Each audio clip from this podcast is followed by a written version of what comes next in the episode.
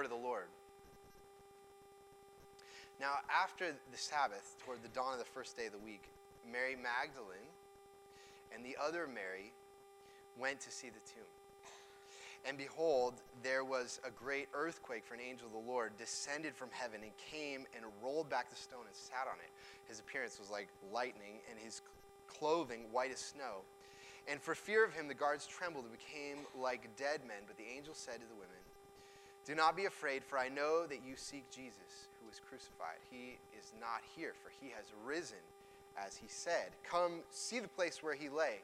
Then go quickly and tell his disciples that he has risen from the dead. And behold, he is going before you to Galilee. There you will see him. See, I have told you.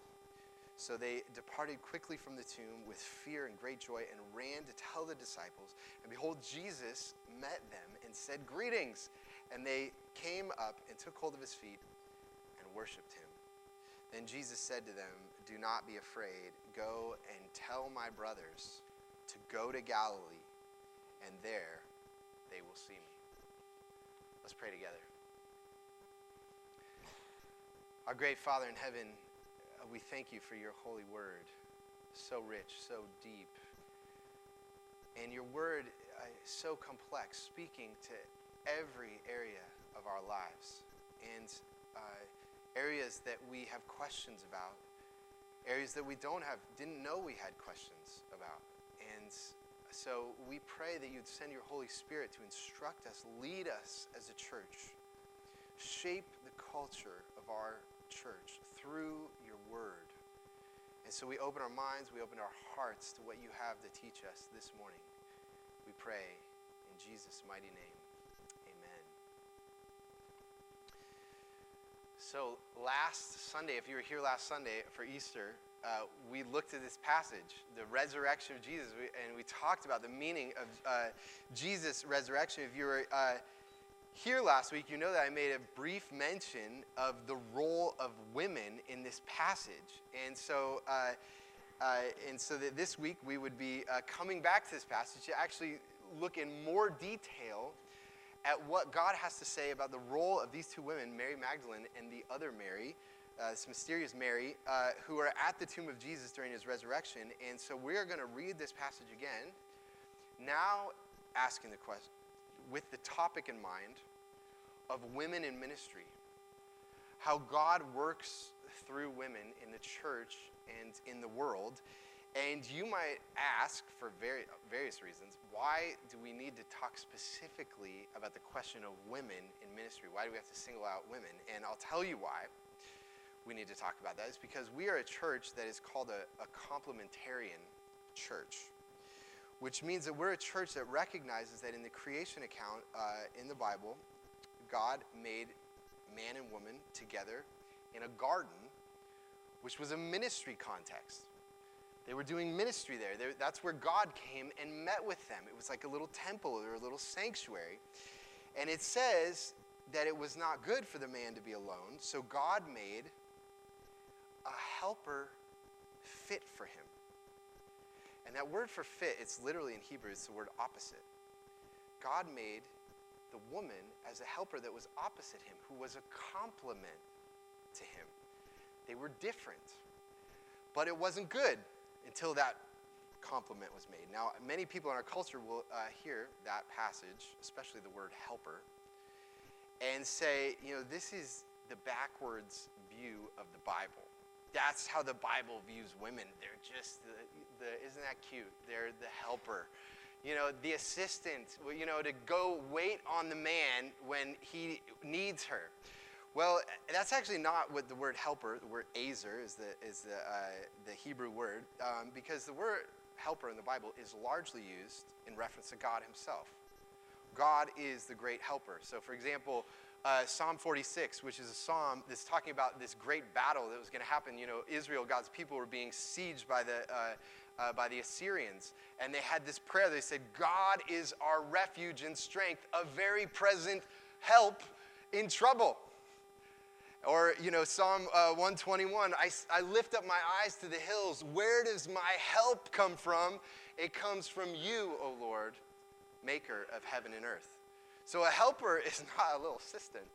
a helper is a description of strength. It's an ally. When you are in battle, someone that's going to help you and rescue you.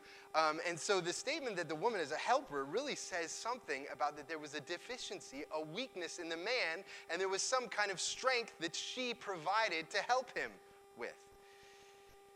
And so, as one author puts it, Genesis tells us that life is not good without women and that with the women, it is very good. And so, but what's very interesting about the Bible is you, read, you go on from the Bible and you hear that passage, you say, wow, the, the helper, girl power, right? She's like, you know, the Lord of hosts who comes with his armies. You know, this, this incredible expression of the strength and importance of, you know, uh, uh, of, uh, of women and, and God's purpose in the lives and giftings and ministry of women. But then you read through the rest of the Bible, and we find consistently that the offices in, in God's people, the church, the roles of elders and deacons in the church, are over and over again is um, exclusively men who serve in those offices. So throughout the Old Testament, all the elders of the Old Testament, they were all men. And then you come to Jesus' ministry, and we know Jesus was very countercultural. He uh, challenged the power structures of his ge- generation, his culture. And yet, when it came time, and he had women who were his disciples and followed him, but when it came time to, for Jesus to establish the leadership structure of the church he was building, it was 12 male disciples. And then you see again, the Apostle Paul goes throughout the Mediterranean. He's planting churches like ours in all these communities, and he insists that the officers, the, the elders, and, and the, uh, the deacons in the church are men. And I'll also add that this view has been the global view of the church throughout history, the, the, by far the majority view of the church throughout history. And so we're a church that has said, you know, as unpopular of a view as that is in our culture, it's, it's the clear teaching of the Bible, and we'd be unfaithful to the Lord's instructions if we did otherwise. And I think actually, you know, it's a tremendous blessing that we have a church where the men take seriously their faith. What do they believe? Men of conviction. We have men that are leading in our church, and it's a great blessing. I've had many women in our church say what a great blessing it is to have men, you know, because oftentimes throughout the history of the church, it has been the women who read their Bibles, who pray, who serve, who take their faith seriously. And it's a blessing when men do that.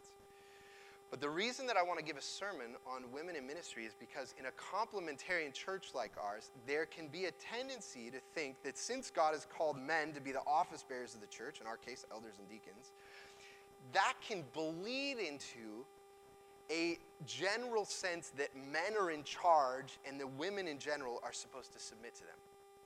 It can create this general uh, culture that, and that's a real thing. And maybe some of you feel that in our church. You might feel that in our church. But that's not in the Bible.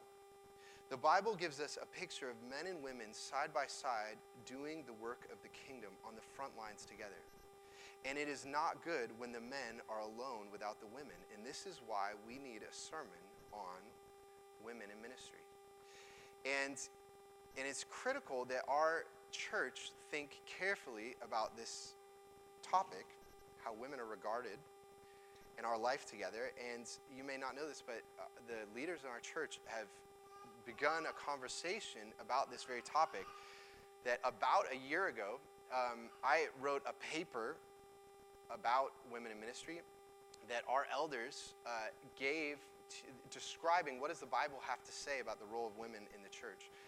And we gave that to uh, the, the wives of the elders and deacons and Jesse Clausen, who's our, um, our uh, women's uh, discipleship lead. And we said, we, This is what we think the Bible says about women and how important they are in the life of the church. Will you give us some feedback about what is our culture like? Where are there places that we're inconsistent? Where we, what questions do we need to be asking? What do we need to be thinking about? And they, they gave us a two page uh, gracious uh, response. And this is something that our elders are working through right now. We're having a conversation about, we're reading books about. And actually, during that process, as we, as a, just our local church, was beginning to ask that question about the culture of women in ministry in our church, our denomination appointed a study committee for the denomination of, as a whole, asking the question, what does the Bible say about women in ministry? And that report actually just came out this week. I haven't read it yet. but 63 pages on this. And I, the, the, the people that were on the committee that wrote that are, I really have a lot of respect for. I think it's going to be a very good document. If you're interested in that, you can go online. Just Google PCA Women in Ministry paper, and you could read that. I think it, it would be excellent for many of us to be, to be reading that. But um, so there are a number of questions about this topic that our church needs to wrestle with and answer that we haven't done yet. We're in that process. And so this morning, I want to use this passage as a guide to give us four underlying principles that should shape the culture of our church. So, this isn't going to answer all the questions. You might have many questions about this topic for our church. I hope this is a conversation starter, but I'm going to give us four principles that I think are important guides for us as a church as we wrestle with this. Okay? So, this morning, um, uh, four principles of what the gospel says, the resurrection story tells us about the role of women in the life and mission of the church. Okay? So, first principle is this is that our women, our women are trustworthy. Some of these you might say are totally obvious. Why am I even saying that? I think I'll tell you why I need to say some of these things. Now, if you were here last week, you already heard me say that in the resurrection account, God chose that the chief eyewitnesses to the resurrection were these two women. And, uh, you know, one of the ways that ancient authors would write an eyewitness account is by including the names of the eyewitnesses, and they would write the names of the people into the account, and that would be a clue to you to know whose account was this that's being recorded. And so when you look in verse 1, it says, Now after the Sabbath, toward the dawn of the day of the week, Mary Magdalene and the other Mary went to see the tomb. Now, when Matthew includes their names, what he's basically saying to the reader is that when I'm writing this, these women are the chief eyewitnesses. If you have a question about this, they're still alive while I'm writing this. You can go track them down. They are the main witnesses that God has chosen to assure us that this happened. And this is um, remarkable because uh, this was a culture that thought that women were not trustworthy. They were not even credible witnesses in a court of law. God did not view them that way. God viewed them as trustworthy. And actually, I, I put a, a quote for you. If you turn to page uh, three in your bulletin, I put a quote from one of the commentaries I've been reading on Matthew. This is Dale Bruner.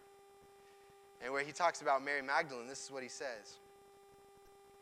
In the records of all four Gospels, this one woman stands immovably by Jesus, even in and past his death. It is as if she will never, ever leave him even when he has had to leave her. She is there when he dies. There when he is buried. Actually, her name appears two other times. If you go in the passage right before this, Mary Magdalene's name appears two more times. Uh, so she was at the burial, and there now again at the graveside the first day of the week. Only she and the mysterious other Mary come Sunday morning. Where are the many admirers of the triumphal entry? Where are the apostles and disciples the many miraculous healed, are there only two women left in the movement? It's this great statement. It's like the church has been withered down to these two women who are the only ones left believing, following Jesus. It's an incredible regard that, that the Lord has for them. And they see, they watch the crucifixion, they go to the burial, they watch Jesus be buried, and they go and they see the empty tomb. God viewed them as trustworthy. Now, the reason that this is important for us is because there can be a culture in complementarian churches like ours where women are not viewed as trustworthy, but women are viewed with suspicion. And the biblical reason for that is because when you go to the beginning of the Bible, at the, in Genesis 3, during the fall, there is a line where it says, the, when it's talking about the effects of the fall on humanity, the, the Lord says to the woman, Your desire will be for your husband, and he will rule over you. And that exact Hebrew construction appears in the very next chapter in Genesis chapter 4, where Cain is about to murder his brother. And the sin is arising in his heart. And the Lord says the exact same thing sin's desire is for you, but you must rule over it. And we look at these two passages and say, wow, the Lord says the woman has a desire for the husband, and sin has a desire for Cain. There's this parallel between sin and woman. and we say, well, maybe uh, women have a desire to get control of us and to destroy us, just like sin has a desire to get control of us. And so we read that and we say, oh, we better be on guard. This becomes the lens by which we view the women. This happens in churches. Maybe you've heard this. Maybe this is your view. Um, now, I've had godly women tell me, I, I think there's some truth in that. We might be tempted to try, try to control the men in our lives. But whatever level of suspicion we have towards women, it should be at least as much towards the men. That same passage says that the men are going to rule over, domineer over the women, and be harsh with them. And uh, um, whatever suspicion we have towards women, we need to equally have towards men. We are all sinners affected by the fall. But should that be the main lens through which we see the women in our church? Should it be Genesis 3 or should it be Galatians 3? This is what Galatians 3 says. For as many of you as were baptized into Christ have put on Christ. There is neither Jew nor Greek, there is neither slave nor free, there is no male and female, for you are all one in Christ Jesus. And if you are Christ, then you are uh, Abraham's offspring, heirs according to promise. Shouldn't that be the lens by which we see everyone in the church, men and women, of who they are in Christ, washed, given a new heart. The law of God's been written on their hearts, filled with the Holy Spirit, clothed with gifts in order to help, you know, to do the Lord's work in building the kingdom. Isn't that the lens with which we should see one another? And so the first thing that we see in this passage is God's view that women are trustworthy, and actually in this case, more trustworthy than the men. The men were absent, and the women were given this great responsibility. But you know, someone may hear that and say, well, I know Bible also doesn't the Bible also say that Eve was deceived. That, doesn't the Bible say that? Something that, that women have a tendency to be deceived, which is an interesting comment because if you go back to Genesis chapter 2, when Adam and Eve were first put in the garden, um, you see that the commandment to not eat of the, the tree of the knowledge of good and evil, that commandment was given to Adam before the woman was made. He was entrusted with that word and he had a responsibility to teach the words to the woman. And so Genesis 2 and 3 is really about Adam failing to guard the doctrine that God had given them. And I, I want to say this that one of the ways that we understand the role of elders in our church is that elders are given the responsibility to guard the doctrine and the purity of our church.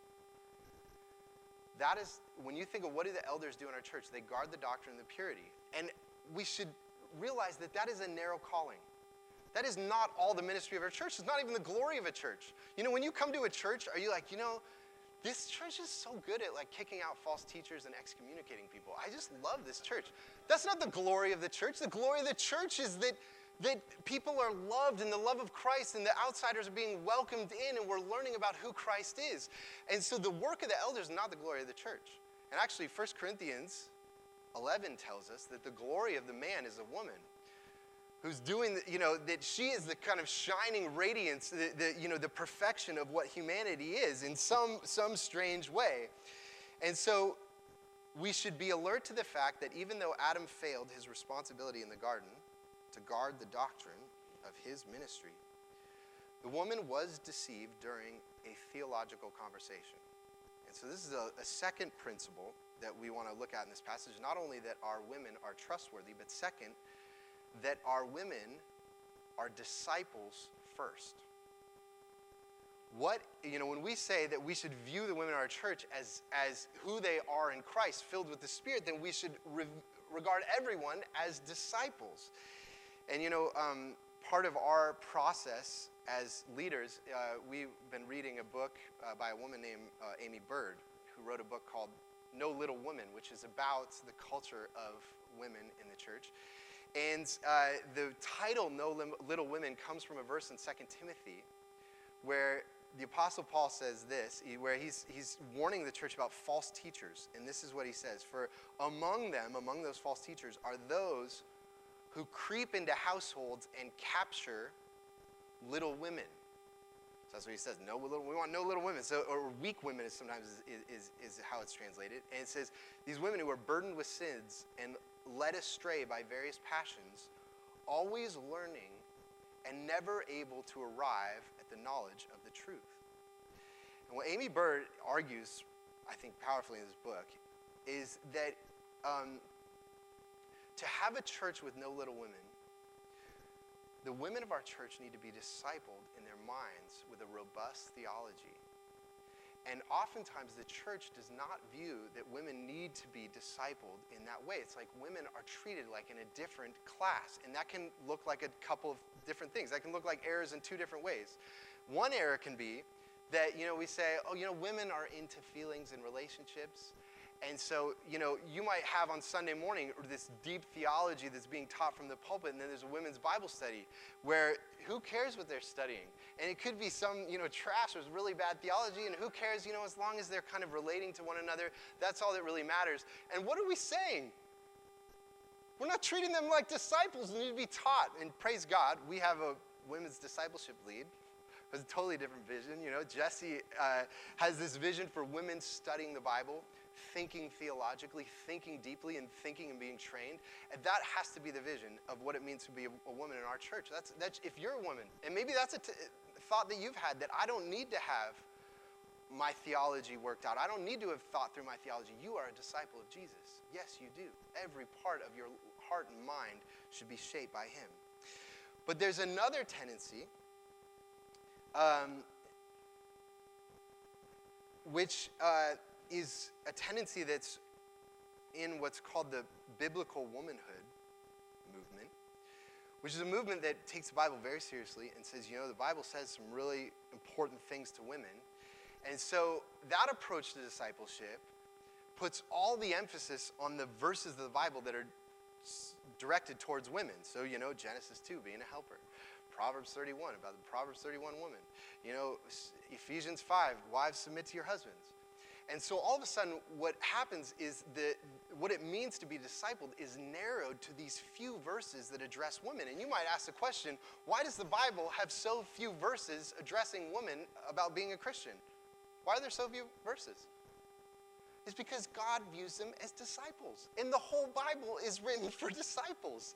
And so every text that, it, and so when it comes to discipling women, should we is it important to work through wives submit to your husbands and Janet, you know, what does it mean to be a helper? Yes, that's all important. But also, you need to have a doctrine of the Trinity. You have to have a doctrine of the sacraments. You have to have a doctrine of the church, the doctrine of justification by faith, uh, doctrine of the new creation, the resurrection. You need a biblical theology. All of these things are what it means to be a, wo- a woman who's a disciple of Jesus. We need a full picture. And in this passage, we see that these women, it's not about homemaking. I'm sorry, it's not even about being a wife or a mother. These are all good, important things. Here are these women that are going into a violent context where their Lord was just crucified by Roman soldiers, and they're walking by these Roman soldiers to go to the tomb to pay honor to their Lord. This is a tremendous amount of courage. And we don't know much, you know, there's a bunch of Marys in the Gospels. We don't know which Mary is which, but we do know that there was another Mary and who went and sat at the feet of Jesus and learned from him. He was her rabbi. And her sister Martha, we read in the call to worship today, had a theological conversation with Jesus about the resurrection of the dead. What's it going to happen? These were thinking, intelligent women. And, um, and what happens is when we have this vision of the women of our church, once we have that robust theological vision of discipleship of the women in our church, then we can understand a in, third insight from this passage, Okay, first, that our women are trustworthy. Our women are disciples first.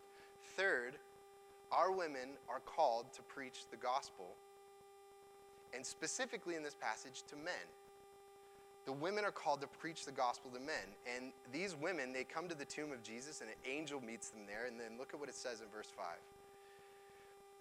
But the angel said to the women, Do not be afraid, for I know that you seek Jesus who was crucified. He is not here, for he has risen, as he said. Come see the place where he lay. Then go quickly and tell his disciples that he has risen from the dead. This is the first evangelism. The first proclamation of the gospel is going to come from these women to the disciples who are going to be the leaders in the formation of the global church, who are going to write the Bible. These women are going to announce the gospel to him. So, our women are called to preach the gospel. Now, some of you are going to immediately say, well, you know, I've been at Christ Church for a while. I haven't seen a woman give a sermon my whole time here. So how can you say that women are supposed to preach the gospel and there's no women giving sermons in this church? Well, we need to explain that. I think that the Bible recognizes two different kinds of proclamation. There is an authoritative teaching and proclamation that requires what I've talked about the guarding of the doctrine, purity of the church.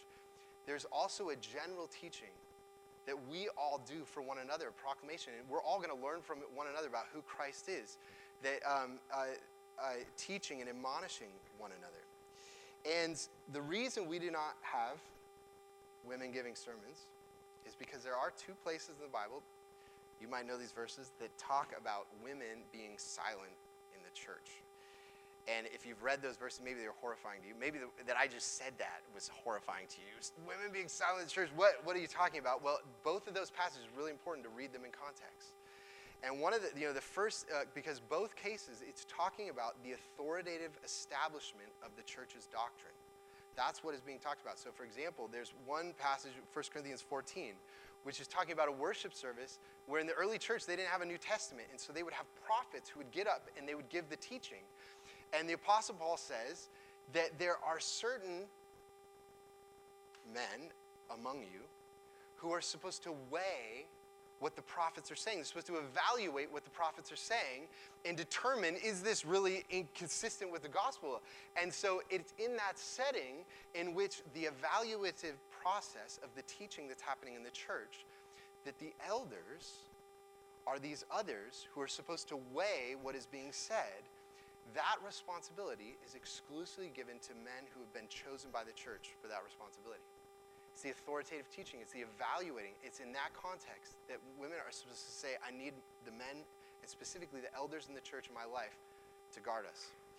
The other passage, very similar, in 2 Timothy, the Apostle Paul says, I, I do not permit a woman to teach and to have authority over a man. And in Greek, those two words, to teach and to have authority, they go together. This is authoritative teaching that it, God has called certain men to guard the authoritative teaching of the, of the church. We as a church, we have to face those passages, to be faithful to the scriptures. But that's not all that the Bible says. Because you come to other passages like Acts 18. Acts 18 is, gives, tells a story about Apollos. Apollos was one of the great preachers of the early church. Brilliant.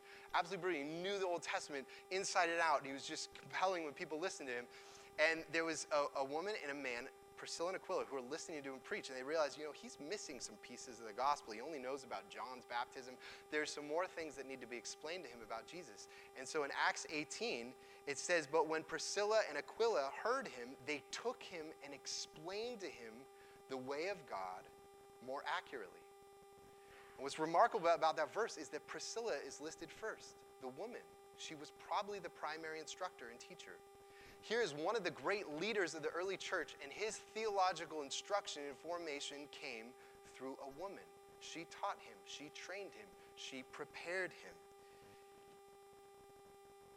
And so, our church culture should reflect both of these truths that God has appointed certain men to guard the doctrine of our church but also together as a community, we are going to be learning from one another constantly, men and women alike.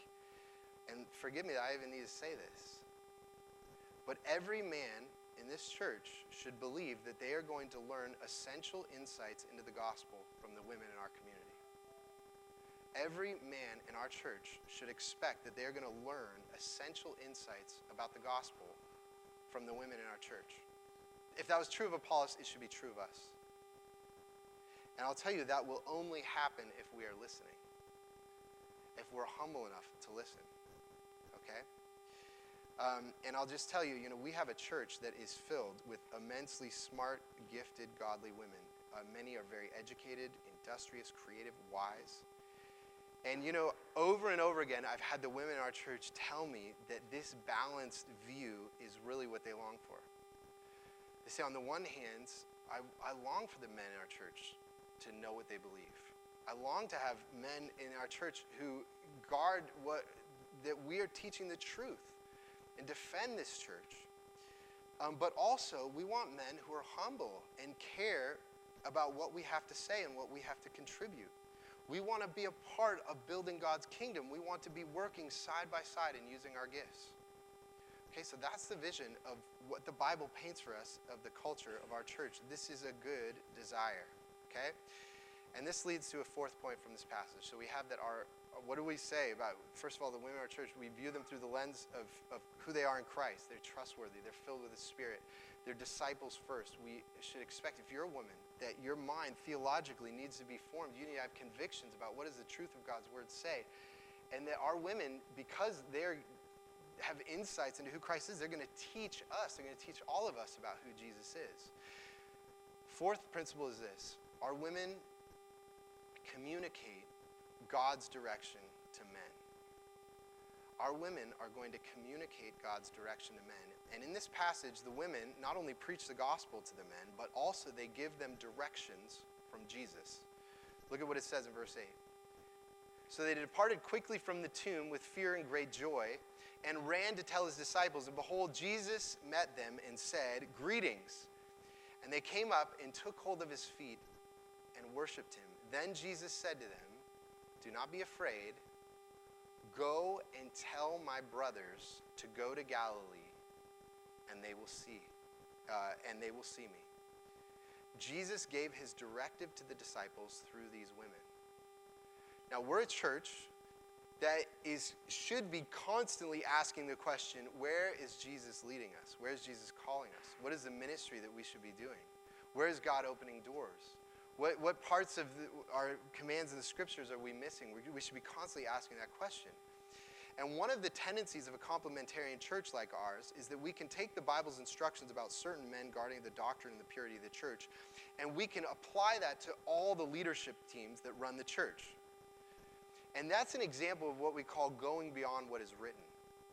So there are certain hard truths for our culture to, to hear from the scriptures. We need to face those hard truths, but we need to be careful that those scriptures that give some restriction do not bleed over into the church as a whole. Legalism is the habit of adding man made restrictions to the commands that God has clearly laid out in the scriptures. And we must be vigilant to avoid legalism.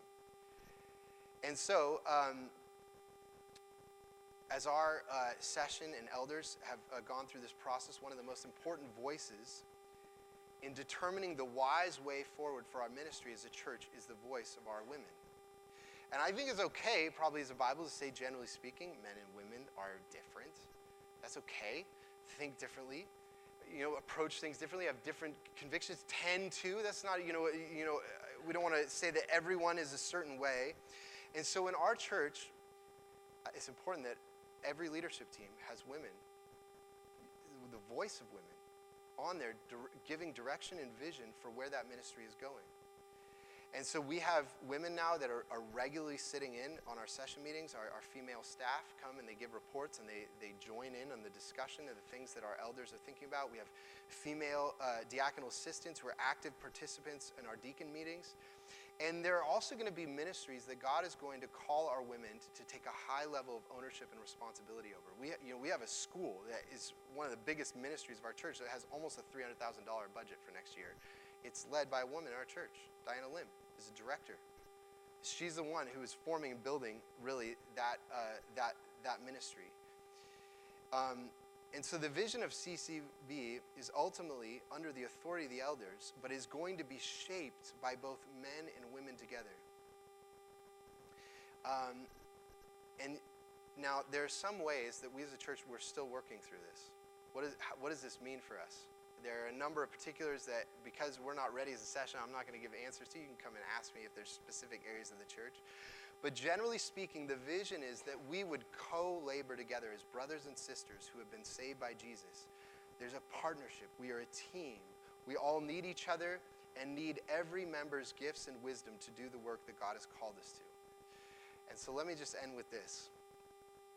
In verse 9, when Jesus meets these women, he says to them, Greetings.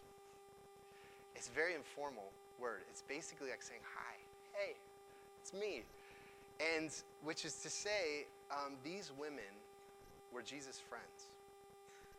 He knew them, he trusted them, he discipled them, and now he was sending them. And so, may Jesus' eyes, the lens by which he viewed these women, may those be our eyes as we see the wonderful, wise, gifted women that God has blessed our church with. Let's pray together.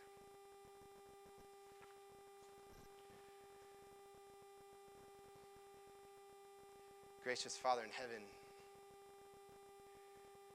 we thank you that here in this little paragraph in Matthew 28, such profound encouragement that you are not like the world.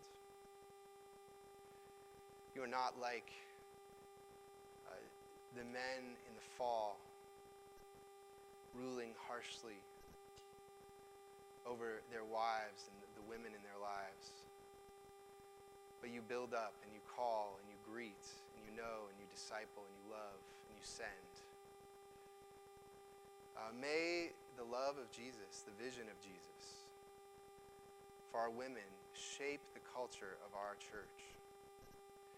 Guide us in this process. Give us wisdom that we would trust your word. We'd be faithful to your word, and that your word would uh, lead us into the, what your gracious kingdom looks like. So we give ourselves to you as your servants. In Jesus' name.